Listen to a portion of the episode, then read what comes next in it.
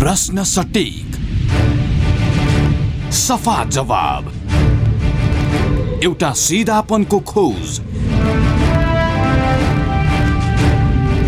सिधा कुरा।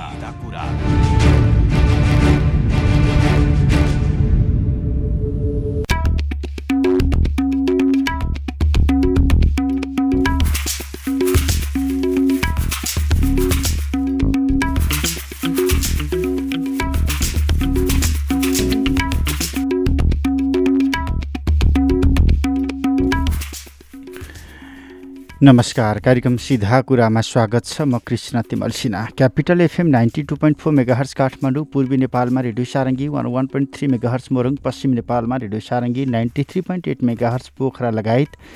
देशका विभिन्न एफएम स्टेसनबाट एकैसाथ प्रसारण भइरहेको सिधा कुरा तपाईँ W W W dot CFM अनियर dot com र W W W dot radio Sarangi dot कमबाट पनि संसारभर एकैसाथ सुनिरहनु भएको छ। श्रोता आजको यो बसाइमा हामी यस्ता सङ्कटका बेला यस्ता महाविपत्तिका बेलामा यस्तो महामारीको समयमा नेपाली समाजमा भनौँ समग्र मानव सभ्यताको एउटा अग्रज पुस्ता ज्येष्ठ नागरिक कसरी कुन रूपमा बाँचिराखेका हुन्छन् र उनीहरूको स्वास्थ्यमा उनीहरूको दैनिकीमा कस्ता कस्ता समस्याहरू आइपर्छन् दोहोरिन्छन् भन्ने विषयमा केन्द्रित रहँदैछौँ। हामीले यो विषय उठान गरेको हिजो पनि यही विषयमा हामीले संवाद गरेका थियौँ र आज चाहिँ नेपालका एक मात्र ज्येष्ठ नागरिकलाई लाग्ने रोगसँग सम्बन्धित मामिलाका विज्ञ पनि हुनुहुन्छ।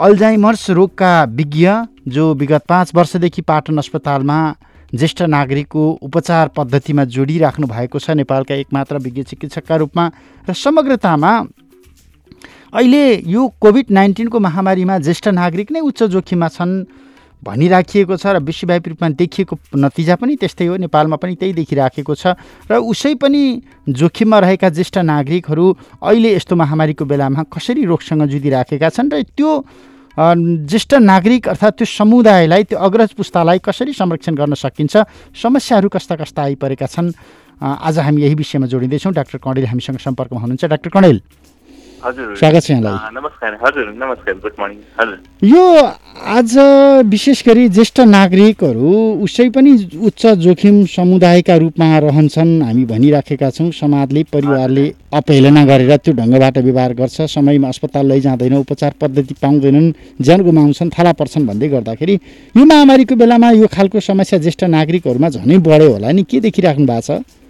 एकदम सान्दर्भिक कुरा हो यो चाहिँ कस्तो छ भन्दा नेपालको सन्दर्भमा विश्व विकास विकास उन्मुख र विकासशील देशहरूमा ज्येष्ठ नागरिकहरूको स्वास्थ्यलाई प्राथमिकतामा चाहिँ कहिले पनि राखिएको छैन चाहे त्यो यो कोभिडको समयमा होस् अथवा कोभिडभन्दा अगाडिको समयमा जहिले पनि आम रूपमा वयस्क र बालबालिकाको स्वास्थ्यमा जति काम भएको छ जति उहाँहरूको स्वास्थ्य सेवामा विस्तार भएको छ त्यस सम्बन्धी जनशक्ति प्राविधिकहरूको विस्तार भएको छ। जति ज्येष्ठ नागरिकहरू चाहिँ जहिले पनि छायामा परेका हुन्थे।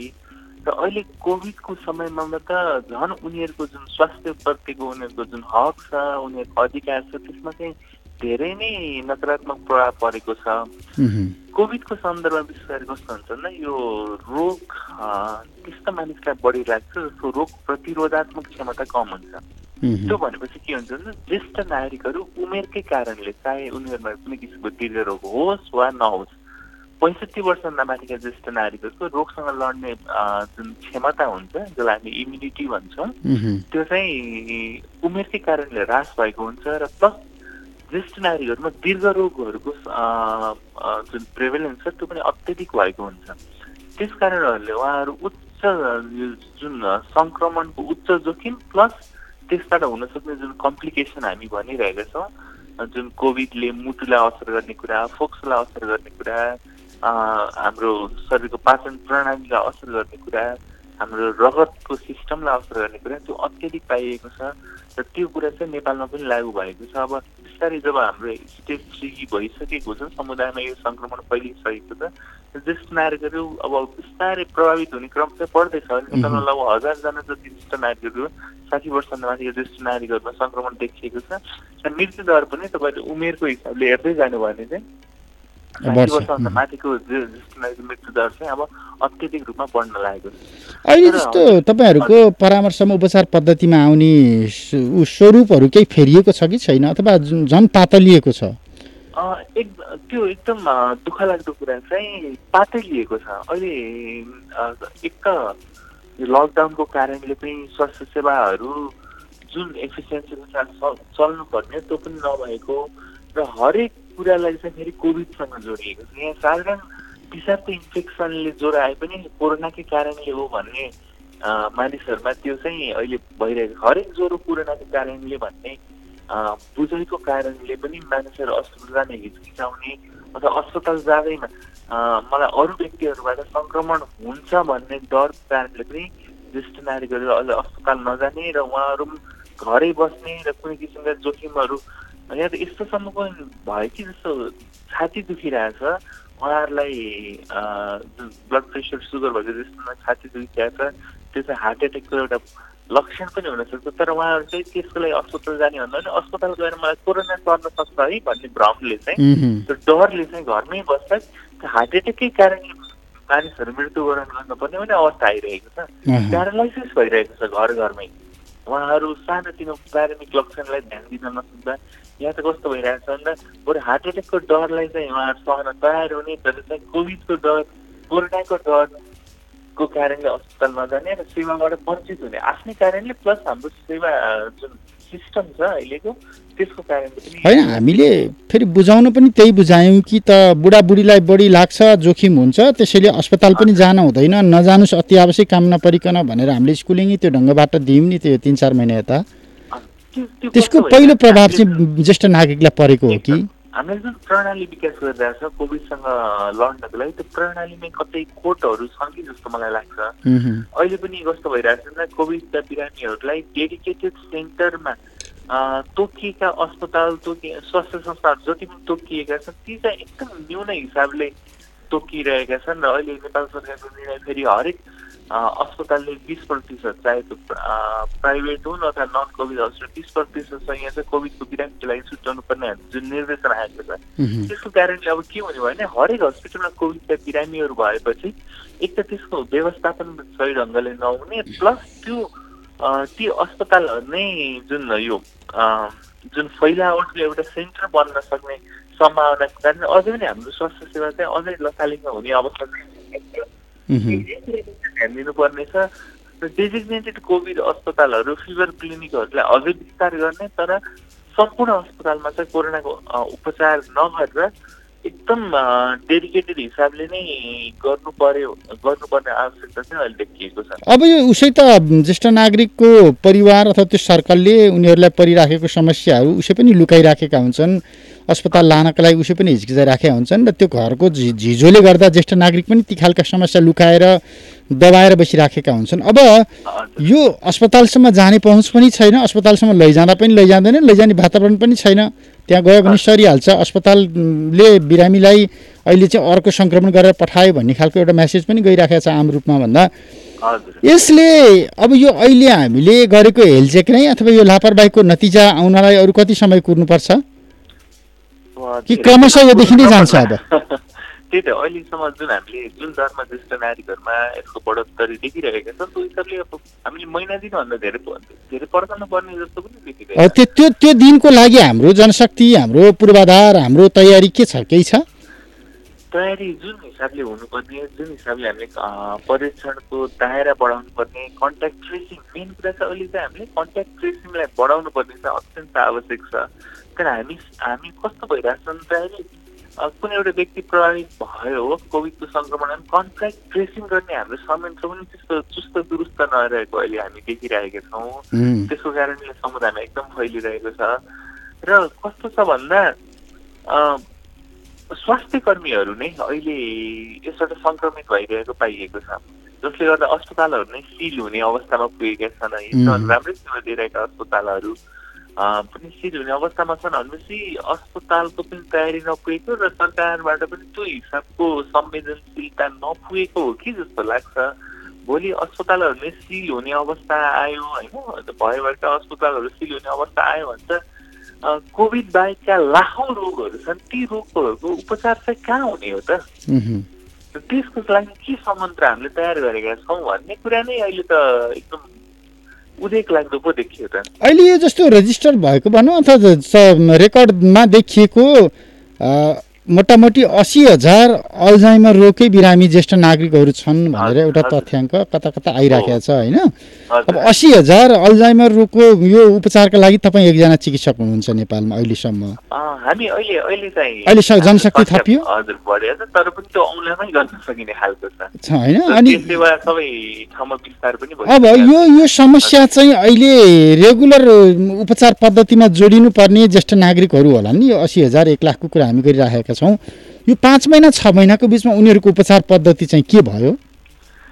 यो एकदम यसमा ठुलो डिस्टर्बेन्स नै आयो। अहिले पनि अब म पर्सनल रूपमा भन्दा चाहिँ मबाट जति पनि मसँग बिरामीहरू जोडिनु भएको छ विशेष गरी बिरामीका आफन्तहरू मबाट मसँग कुनै पनि किसिमको सोसियल मिडियाबाट जोडिरहनु भएको छ। तर त्यो मैले मेरो अनुभव चाहिँ अनलाइन काउन्सिलिङ अथवा सोसियल मिडियाबाट गरिने जुन काउन्सिलिङ छ उपचार छ त्यो भनेको बिरामीलाई प्रत्यक्ष रूपमा नहेरिदिने बिरामीको आफन्तको हिसाबले उहाँहरूले जुन लक्षण ठम्ब्याउनु भएको छ त्यही हिसाबले गरिने उपचार तर त्यो चाहिँ अलिक प्रभावकारी भयो। हुन नसक्ने रहेछ चाहिँ मैले यो अनुभव गरेँ। तर के छ भन्दा हरेक बिरामी र बिरामीको आफन्तसँग यो सोसियल मिडियाको पहुँचको कुरा र यो रोगहरू जुन ज्येष्ठ नागरिकहरूलाई हुने रोगहरू छन् र ती ज्येष्ठ नागरिकहरूको नै डिजिटल लिट्रेसीको हामी कुरा गरिरहेको छौँ त्यो एकदम न्यून अवस्थामा छ नगर्ने अवस्थामा छ। हरेकलाई सोसियल मिडियाको एक्सेस पनि छैन हाम्रो चाहिँ इन्टरनेटको एक्सेस पनि छैन र कम्युनिकेसनको एक्सेस नै नभएको सन्दर्भमा यो गर्नेहरू चाहिँ अत्यन्त गाह्रो भइरहेको छ। र तपाईँले सही कुरा ठम्ब्याउनु भयो यो यस्ता रोगहरू र ज्येष्ठ नागरिकहरूसँग सम्बन्धित अन्य दीर्घ रोगहरूको अहिले जुन व्यवस्थापन छ त्यो चाहिँ भद्रगोल नै भइसक्यो। लथालिङ्ग अवस्थामा नै छ। अब त्यसलाई कुन संयन्त्र बनाउने कुन हिसाबले त्यसलाई अगाडि लैजाने उहाँहरूको जुन पहुँचको स्वास्थ्य सेवाप्रतिको जुन पहुँचको कुरा छ त्यसलाई कसरी सुनिश्चित गर्ने त्यसको लागि चाहिँ हाम्रो राज्य हाम्रा स्थानीय निकायहरू चाहिँ अलि संवेदनशील हुनुपर्ने जस्तो चाहिँ देखिन्छ यसमा के अब ज्येष्ठ नागरिकहरूको मात्रै उपचार हुने अथवा एउटा विशेष खालको अस्पताल अथवा क्षेत्र तोकिदिएको भए हुन्थ्यो? हजुर हामीले हामी ज्येष्ठ नागरिक रोग विशेषज्ञले धेरै अगाडि पाँच दस वर्षदेखि लबी गरेको कुरा नै हाम्रो ज्येष्ठ नागरिकहरूको उपचारको लागि डेडिकेटेड अस्पताल जस्तो हामी काप्ती बाल अस्पताल जस्तो छ नि एउटा डेडिकेटेड हस्पिटल छ हामी चाहिँ सेन्टरमा एउटा त्यस्तै खालको रिफरल सेन्टर होस् जुन चाहिँ ज्येष्ठ नागरिकहरूको स्वास्थ्य पद्धति समर्पित स्वास्थ्य संस्था होस् भन्ने चाहिँ हाम्रो लबी भइरहेको छ तर मैले त्यही भने हाम्रो जस्तो विकासोन्मुख राष्ट्रहरूमा चाहिँ ज्येष्ठ नागरिकहरूको स्वास्थ्यप्रति परिवार समाज र समग्र राष्ट्र नै अलि असंवेदन असंवेदनशील देखिएको अवस्थामा यो कुरा हुन अझ केही वर्ष लाग्ला जस्तो चाहिँ हामी सोचिरहेका छौँ। अब यस्तो यो विपत्तिको बेलामा अर्को चाहिँ विशेष गरी अलिकति ऊर्जावान पुस्ता कमाउने पुस्ता हिँडिराख्ने पुस्तामै पनि एक खालको वितृष्णा पैदा भइराखेको छ डिप्रेसनमा गइराखेका छ। हामी हरेक दिन समाचार सुनिराखेका छौँ सुसाइडका घटनाहरू बढिराखेका छन्। पारिवारिक जीवन भत्किराखेको छ सामाजिक जीवन भत्किराखेको छ।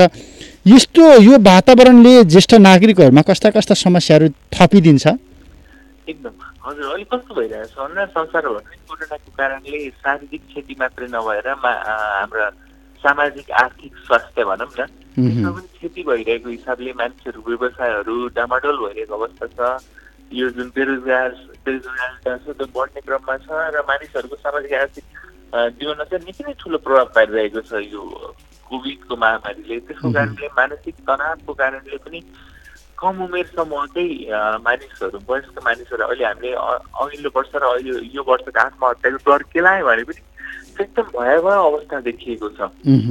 त्यही भएर यो बेलामा समग्र ज्येष्ठ नागरिकहरू र समग्र अन्य अन्य उमेर समूहका मानिसहरूको पनि हामीले मानसिक स्वास्थ्यको कुरालाई चाहिँ अलि ठुलै भूमिका दिनुपर्छ त्यसमा चर्चा परिचर्चा गर्नुपर्छ जस्तो हामीलाई लाग्छ।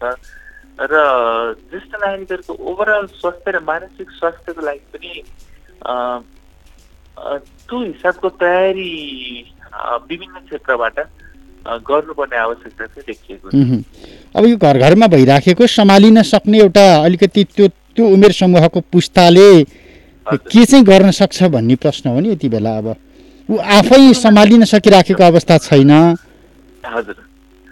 सुरुमा चाहिँ विशेष कोभिडसँग सम्बन्धित शारीरिक स्वास्थ्यकै कुरा गर्दा चाहिँ आज घरमा कोही बिस तिस वर्षको मानिस हुनुहुन्छ र त्यही घरमा साठी सत्तरी अस्सी वर्षका ज्येष्ठ नागरिक हुनुहुन्छ भने कस्तो छ भन्दा त्यो बिस तिस वर्षको मा जुन त्यहाँ हुनुहुन्छ परिवारको सदस्य उहाँहरूले के सोच्नु पर्यो भने कोरोनाको सङ्क्रमण मलाई लागे पनि मलाई त्यस्तो नकारात्मक प्रभाव यसको कम्प्लिकेसन जोखिम नदेखिन सक्छ तर चाहिँ म कोरोनाको सङ्क्रमणबाट बस्नुपर्ने आवश्यकता किन छ भन्दा मैले मेरो घरमा भएका बुवा आमा हजुरबा हजुर आमालाई यो रोग नसरोस् यो रोग सरमा उहाँहरूमा कडा लक्षण देखिन सक्छ भन्ने कुरालाई मनन गर्दा ती युवाहरू ती जुन एडल्टहरू हुनुहुन्छ वयस्क उमेर समूहका हुनुहुन्छ उहाँहरूले त्यो कुरामा ध्यान दिनुपर्छ कि आफू नै त्यो सङ्क्रमणको सम्भाग चाहिँ नबनियोस्।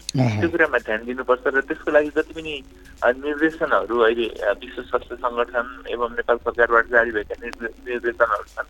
हामी तिन कुरामा फोकस गर्छ एसएमएस भन्छौँ एस भनेको सोसल डिस्टेन्सिङ अथवा फिजिकल डिस्टेन्सिङ यो कुरालाई म सधैँ रिइन्फोर्स गर्नुपर्ने हुन्छ किनभने अहिले हामी हामीले कोरोनाको विरुद्ध गर्न सक्ने हाम्रो प्रिभेन्सनमा चाहिँ रोकथाम नै यसको. उपचार पनि प्रभावकारी रूपमा विकास नभइसकेको सन्दर्भमा र यसको खोप पनि अझै हामीलाई अझै एक डेढ वर्ष लाग्ने सम्भावना भएको कारणले हामीले रोकथामलाई नै मूल प्राथमिकता चाहिँ दिनुपर्ने हुन्छ।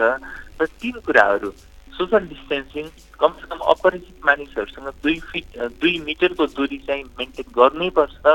त्यसै गरी एमबाट मास्क मास्कको प्रयोग चाहिँ राम्ररी गर्नुपर्छ।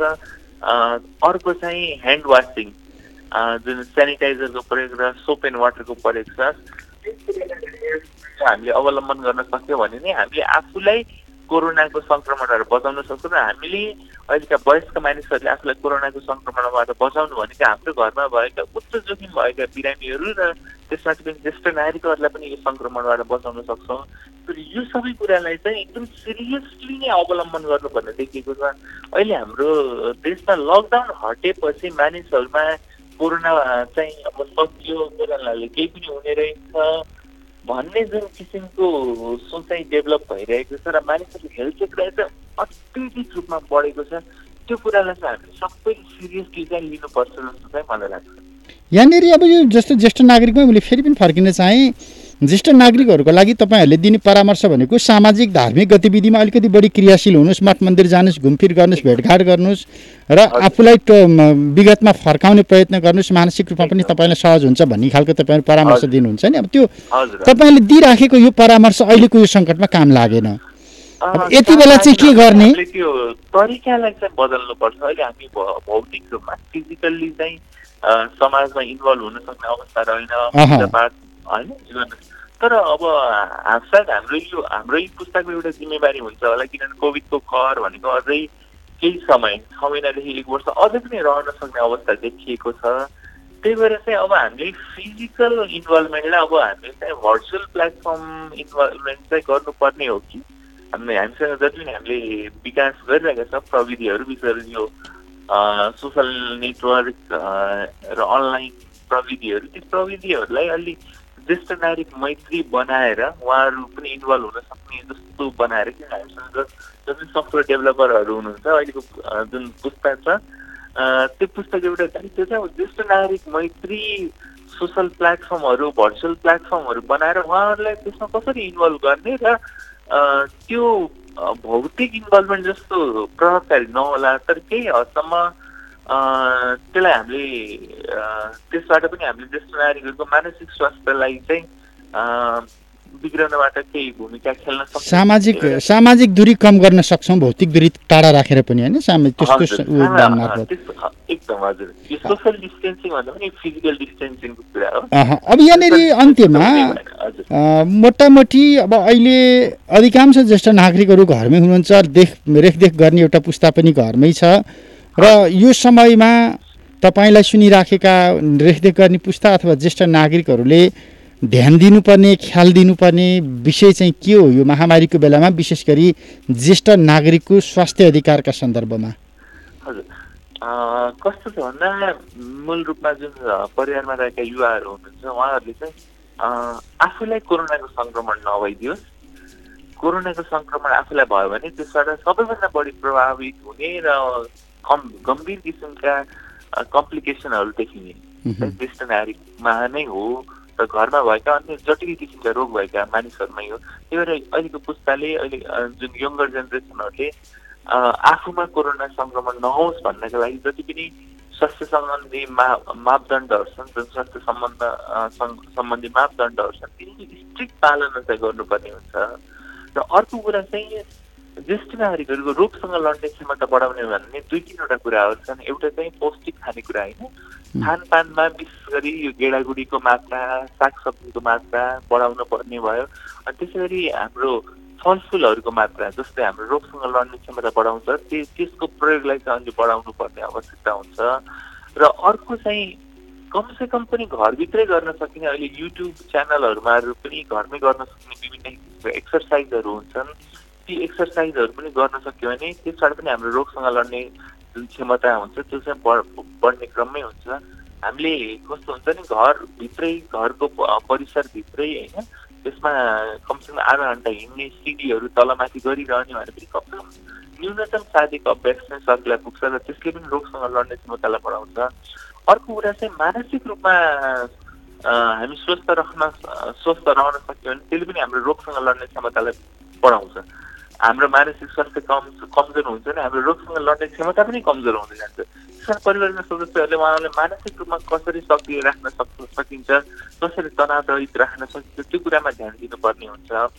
अर्को कुरा चाहिँ अहिले एकदम अनुसन्धानहरूबाट पनि देखिएको छ कि जसको शरीरमा भिटामिन डीको मात्रा कम हुन्छ उनीहरूको कोभिडको सङ्क्रमण हुने सम्भावना र त्यसको जोखिमहरूको सम्भावना एकदम बढी हुन्छ। त्यही भएर ज्येष्ठ नागरिकहरूलाई कमसेकम दिनको पारिलो घाममा बाह्र बजीदेखि तिन बजेको घाममा विशेष गरी यो पहाडी र हिमाली भेगका ज्येष्ठ नागरिकहरू सन्दर्भमा हो उहाँले कमसेकम पातलो कपडा लगाएर एक घन्टा अथवा आधी घन्टा पैँतालिस मिनटसम्म घाममा राख्न सक्यो भने पनि घामको माध्यमबाट उहाँहरूको शरीरमा भिटामिन डीको मात्रा चाहिँ उत्पादन हुँदै जान्छ र बढ्दै जान्छ। यसले पनि उहाँहरूको रोगसँग लड्ने क्षमतालाई बढाउँछ।